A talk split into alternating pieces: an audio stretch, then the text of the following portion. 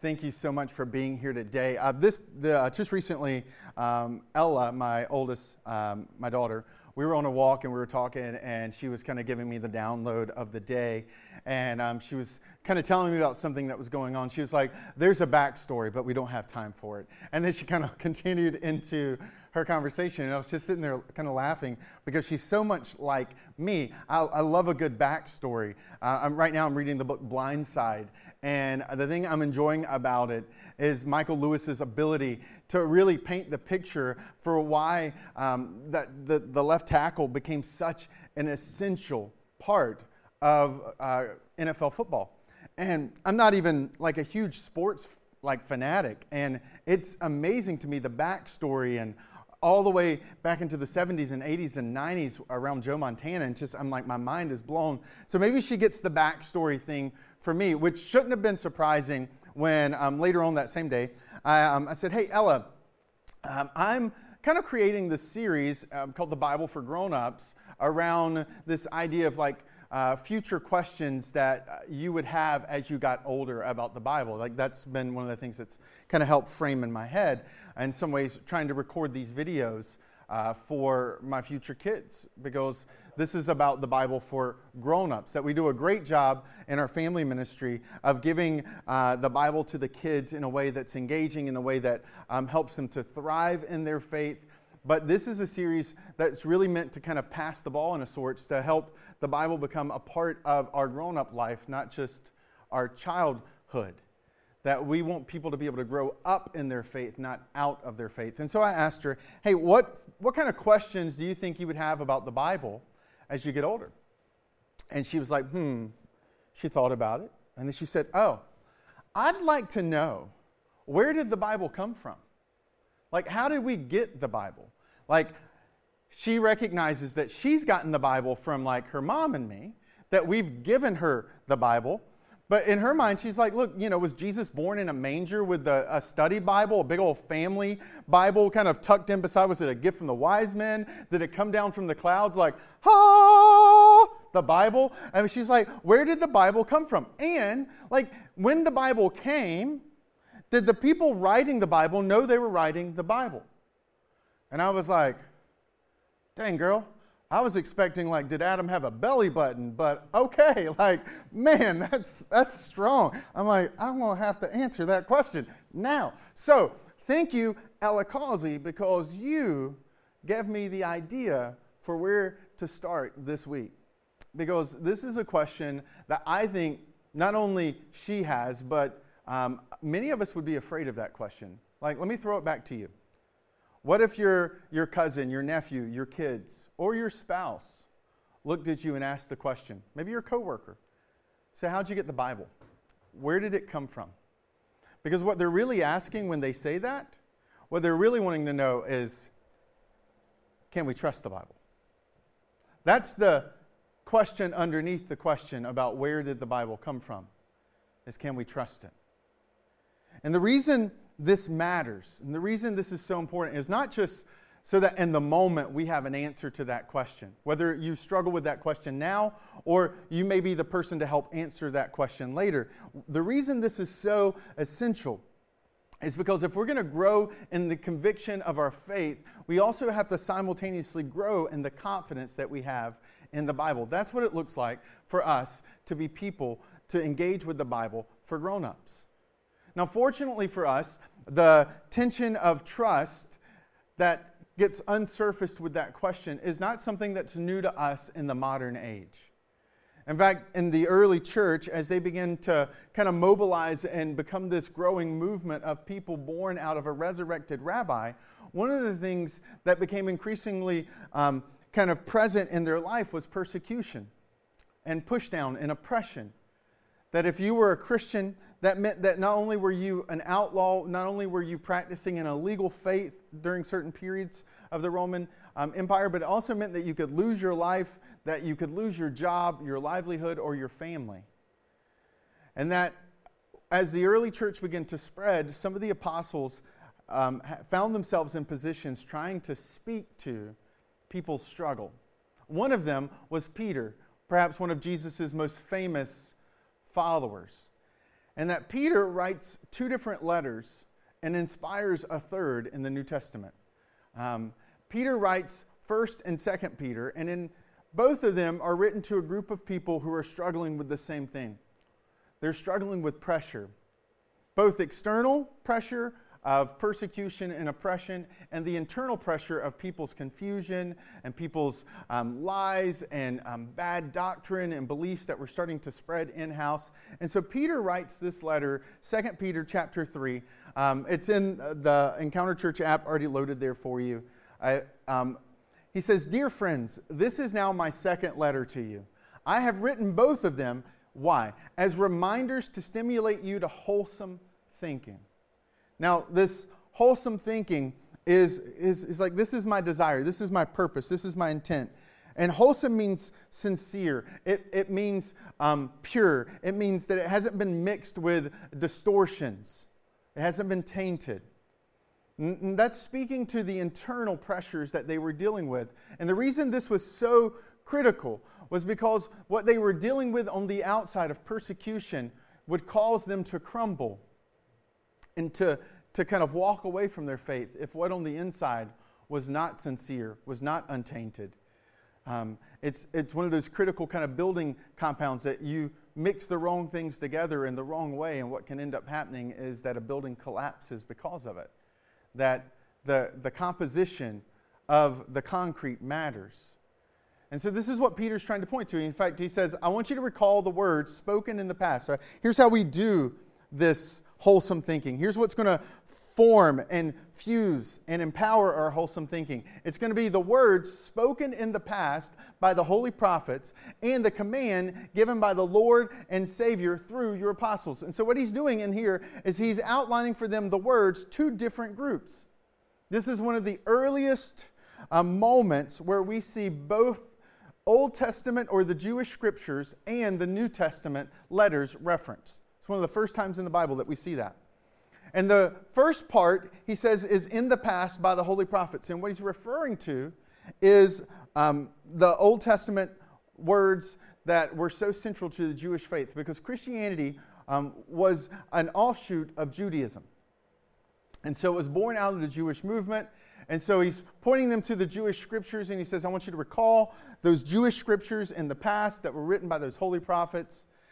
And so here we are 2,000 years ago when Peter writes this, and Peter is calling them to think wholesomely, um, completely, fully, untainted. Um, and he's pointing them back to the Jewish scriptures. Now, here's an assumption I'm going to make this morning that Peter, 2,000 years before this moment, could refer to letters, could refer to documents that both he and Jesus and Paul all reference with authority, that we can um, for the assumption underneath this morning is that we're going to trust that the words that they had were the words that were good, that the words that were pure were the words that hadn't changed. But that was 2,000 years ago. And the question I think that bubbles up is can, like, can we, if we're going to ask the question, can we trust the Bible? How do we know that those words that he's referencing, these words in the past written by holy prophets, haven't changed? Because these words in the Jewish scriptures are really, really, really old. And now we're 2,000 years removed from Peter telling people to recall those words specifically.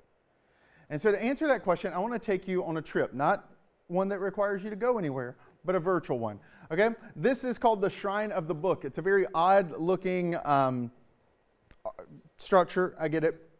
Um, it's found in the Jerusalem Museum in Israel. Inside of this strange structure is one of the kind of critical, most important, um, and really awe inspiring exhibits that they have. Uh, there's, in, in, fact, there's two things inside of this room that I want to highlight to answer that question around trusting the Jewish scriptures. Um, the first is a book that you've never read, that you've never interacted with, that you didn't even know it existed, but you've, if you've ever held a Bible, you've held it. And it's called the Aleppo Codex. All right, so i have just given you a potential $2,000 Jeopardy answer right here, okay? What is the oldest copy that we have of the Jewish scriptures of the Old Testament? Bing, bing, the Aleppo Codex. Thank you, Encounter Church. Bum, bum, bum. Right? Like, you are welcome. Okay? And so the Aleppo Codex was written around 1000 AD. It's the oldest, mostly complete Old Testament copy that we have. It was called the Aleppo Codex because of where it was located in Syria. Um, but the Aleppo Codex is the primary driver for what you find in your Old Testament when you hold a Bible or when you read it on an app. Now, what's fascinating is that the people who wrote the Aleppo Codex, okay, the people who wrote the Aleppo Codex were a group of people called the Masoretes. Now, they're not a group of people that you've probably spent a lot of time with, but this is their, their handiwork.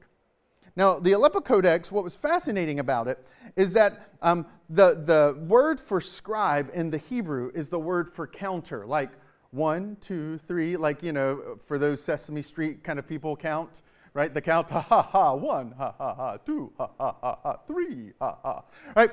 Like that was the word for scribe in the Hebrew. And the reason they were called scribes counters is because they were amazing at meticulous details. In fact, the scribes knew that the first five books of the Old Testament had 400,945 letters. They knew exactly the number of letters. They also knew what the middle word for those first five books were, and it was the word translated searched in Leviticus 10:16. They knew that was the middle word. So when they were evaluating the scroll, the codex, and kind of checking it and making sure it was all correct, they could use even the numbers counting to verify where the words were. They even knew what the middle letter in the entire Hebrew kind of first five books were called, and it was the like the middle letter was found in the word for belly in Leviticus 11:42. So I mean, it was amazing, both at the word level and the letter level, how they understood and how they counted. They approached it with a level of professionalism that's really inspirational for us today in this um, kind of online meeting world. Every day a scribe got up, and even though a scribe um, was working at the same place, they were essentially working from home. Uh, the scribe, when they were going to be transcribing uh, copies from manuscripts and transcripts, they would get up, they would bathe, they would get dressed, and they would come in completely kind of cleansed and ready to write with a fresh body and a fresh mind. I mean, none of this roll out of bed, put on the sports coat, but still wear the shorts, like for the Zoom meeting. These people showed up at their Zoom meeting with their shoes tied and their pants pressed, okay? They were in it. And every time they got to the name God in the text, they would actually go and get a new pen with new ink to write it down too. That's how meticulous and detailed they were. But it's still just a thousand years ago, it's not 2,000 years ago. And then one day, in the Dead Sea area, there's a ton of caves. A, Bedouin boy who's overseeing a group of goats loses some goats, and he's trying to find them. And he picks up a rock and he throws the rock into a cave, and he hears. Ksh! Now, I, I have to confess, as a young boy, I have had that moment of taking something, throwing it, and hearing crashing. Now, it was a surprise for me, but I knew there was glass nearby. This boy's in the middle of the desert and he threw a rock into a cave trying to flesh out the goats that he thought maybe were up there, and he hears a crash. That's not a normal noise to hear in the desert. And so when he goes up there, he finds one of the most significant archaeological finds in the last 100 years. He finds the Dead Sea Scrolls. The Dead Sea Scrolls were written by a group of people called the Essenes. They, um, in the Dead Sea Scrolls, this amazingly vast large repository of literature. Um, the Essenes, with the same level of meticulous that we see with the Masoretes, um, had copies and text from every single Jewish scripture in the Old Testament, what we would call the Old Testament. The Dead Sea Scrolls, when they were able to put the Dead Sea Scroll up against the Aleppo Codex, what they found was that this text was the same text as the other. They had virtually not changed in one thousand years. Because the Essenes wrote this 200 years before Jesus was born.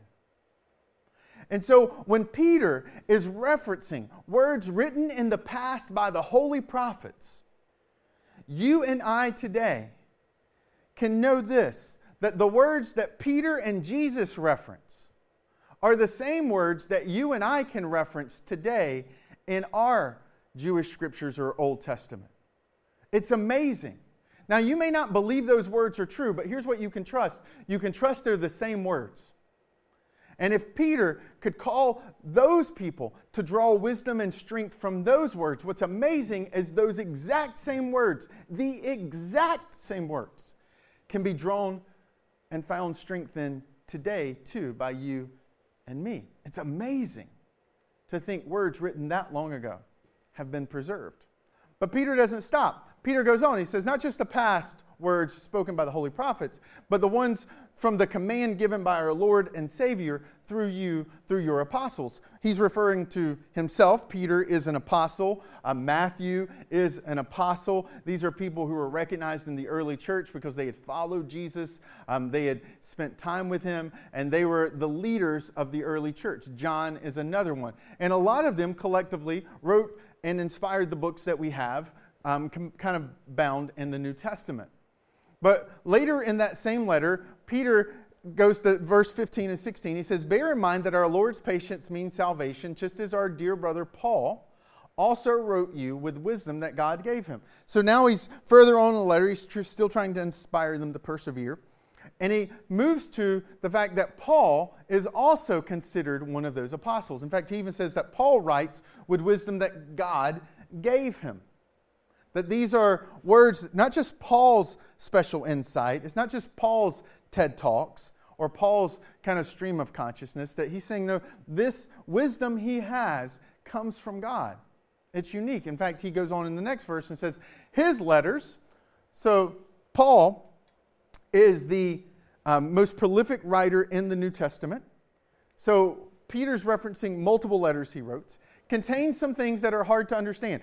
First of all, if you have ever read the Bible and you have found it hard to understand, you are in good company. Here's Peter, who has spent time with Jesus, referencing Paul's letters, and he's acknowledging to the people who would have listened to them and read them that they're hard to understand, that they're challenging and that the difficulty and the depth that they have are the reason that ignorant and unstable people have distorted them. Remember the call to wholesome thinking? It's not just the pressure outside, but it's the pressure within, within where people have distorted, people who don't know. Have you, I don't know if you've ever noticed this, but the people with the least amount of information are usually the ones with the strongest opinions. Now, you may need to write that down because that's, that's good. The people with the least amount of information are oftentimes the ones with the strongest opinions. And Peter's saying that, look, there's a lot of ignorant people who do not know Jesus, who do not know what Jesus is about or what he was like, who don't have a problem lifting something out of context and distorting its message. And he's like, you need to be careful with those people because they will distort. Those people will distort messaging. They will end up buying private jets. They will have large homes, and they will tell you to send them their money. And he's like, but do not allow their distortion of the truth to rob you of the trust that you have in the truth. He says, look, they're distorting to their own destruction. But notice the phrase inside of that as they do the other scriptures. Peter is saying that Paul's letters and the letter that he's writing are actual scriptures. This is the first time that we see in the New Testament where the New Testament self affirms. This is the first time that we see the New Testament saying, hey, these words, they're trustworthy and they're true. And I'm, I've written them to you. Now, one of the kind of internal tests, and you can actually see some of the internal tests here. One of the internal tests for the early church around whether or not a letter was a scripture or not typically involved three different things. One, they involved, like we saw Paul in this previous passage, um, it looked at who wrote it. Were they seen as people who had a unique position, a unique authority, unique insight from God? And both Peter, the apostles, and Paul were one of those people. And so, first box was checked. Okay, Peter, Paul. Second box was um, Does this message pertain to a larger audience than just the audience it's written to? Does it have wisdom and truth for, a, for like a global audience? And there are letters that we know Paul wrote, because Paul references them, that we don't have in our New Testament letters. And the reason we don't have them in our New Testament letters is because the audience that they were written to, the content in which they kind of focused on, were so narrow that it was not for the global church throughout human history. It was really for those people in that moment, right? So the a, a call to you know take care of this person, feed them, like some of the logistics of some of those things. Those letters never made it because the audience was too narrow. And then the third piece, which is a little overwhelming, and I'm not even sure if this computer is going to be able to handle this picture. Um, so, this is a data analysis that was done on um, internal cross referencing within the Bible. Because this was the third test. Does it strengthen the message of the Bible? Because if it doesn't, it's not part of the Bible. And so, what this is, is this is a visual um, kind of a visual display of the data of cross referencing. Each one of these little white tick marks at the bottom is a chapter of the book of the Bible. So there's a lot of tick marks down here at the bottom. And each uh, blurry little line, probably to you, um, and even to me, because I'd have to zoom in to this picture to see the crystal clear lines. Each one of these lines bouncing around are cross references to other passages in other chapters. Some, like this, spreading the whole entirety of the, of the Bible. Hundreds of thousands of various cross references contained within. This was one of the final checks for whether or not a letter was, in fact, Scripture. That this incredible cross referencing and internal strengthening, written by dozens of authors over thousands of years, speaks to the integrity of the storyline of the Scriptures. But I think a natural question that bubbles up for many of us, if, if you ever watched the Da Vinci Code, this was kind of thrown at you, or if you've ever um, had a dialogue around someone who's read certain books, they'll ask you this question So, why doesn't the first New Testament appear until the fourth century? Right? And then you can kind of usually cue the music like dun, dun, dun. Like, why don't we have a bound copy of the New Testament until the fourth century? Explain that. Yeah, conspiracy. Books were left out on purpose. This was all guided by the government and how they push things. In actuality, the answer is far simpler than any conspiracy theory needs to give. Reality is, is that up until the fourth century, Christianity was outlawed in the Roman Empire. It's really hard to print and bound books in when your faith is outlawed. There's no publisher willing to bound and collect and publish those kind of books because it will get them killed. Right? And so for those 300 years between Jesus' resurrection and the Edict of Milan, which uh, eventually legalizes Christianity, that during those 300 year span, those books were, were collected and they were protected. But they were never published for the world to see because even physically gathering together all the people who collected and protected those letters were a threat to the Christian faith. For 300 years, it was illegal. That's why you do not see it.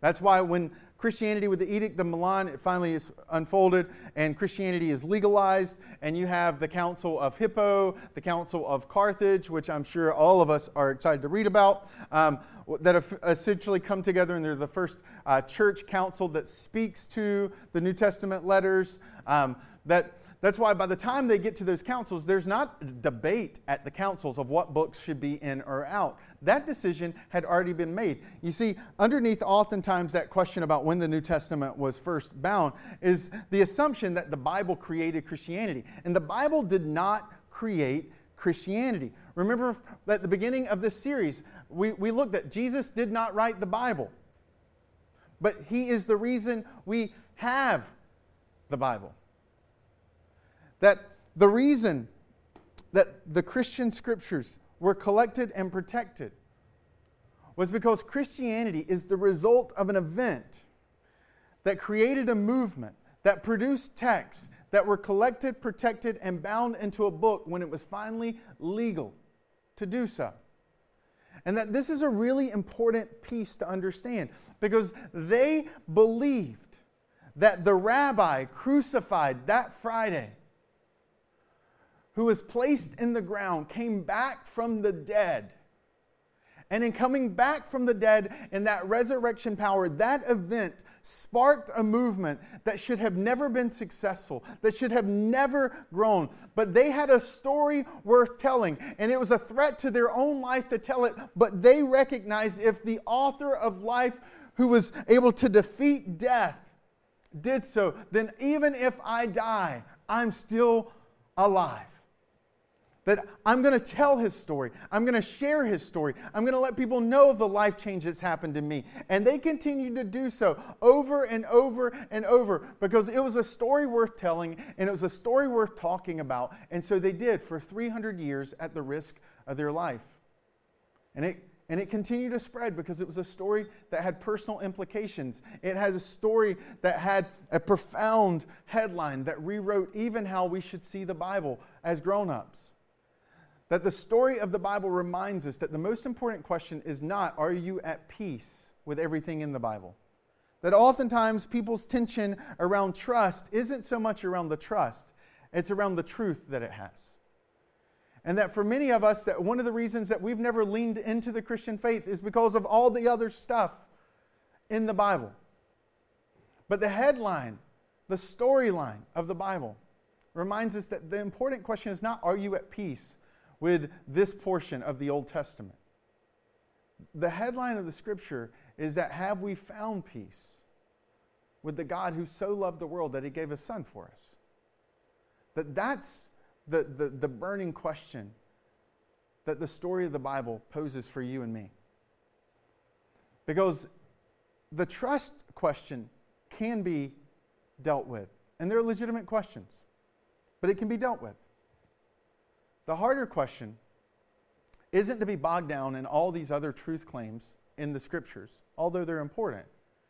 It's the, the most important part, the story behind the story of the Bible, is that Jesus, who claimed to be God, who claimed to be the one who came to reconcile and to reconnect the spiritually disconnect between God and them, to be the bridge so that you and I could find peace, hope, joy, and reconciliation with the God who created us. A hope not just for this life, but a hope for the afterlife too. That that storyline is the one that Jesus birthed into existence the day he walked out of that tomb. And that the reason you and I can trust the Bible is not just that it, it can hold up to textual analysis, that it can hold up to historical um, inspection and um, can, can hold up to even some, some deeper interrogation.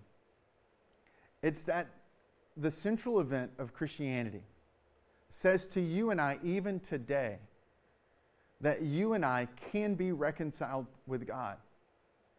And that the, the bigger headlines that fold out of that is that you and I can be transformed. We can be made new in some ways, approaching the Bible and, and, and focusing on all the small details and all these different passages and saying, well, I can't take that step because of all these things is sort of like looking at marriage and saying, well, I can't get married because, because I'd have to do someone else's um, laundry or I would have to like file my taxes with them and, and to start to pull out all these little nuanced pieces that are after the fact, that are consequential of the choice, but are not the choice itself. The choice itself is do you believe that Jesus is, in fact, who he says he is? And do you believe that people around him who have been eyewitnesses to his storyline unfolding, who collected and protected those stories and, and guarded them so that 300 years later they could be brought and bound together and proclaimed globally that he, in fact, was God come for you and me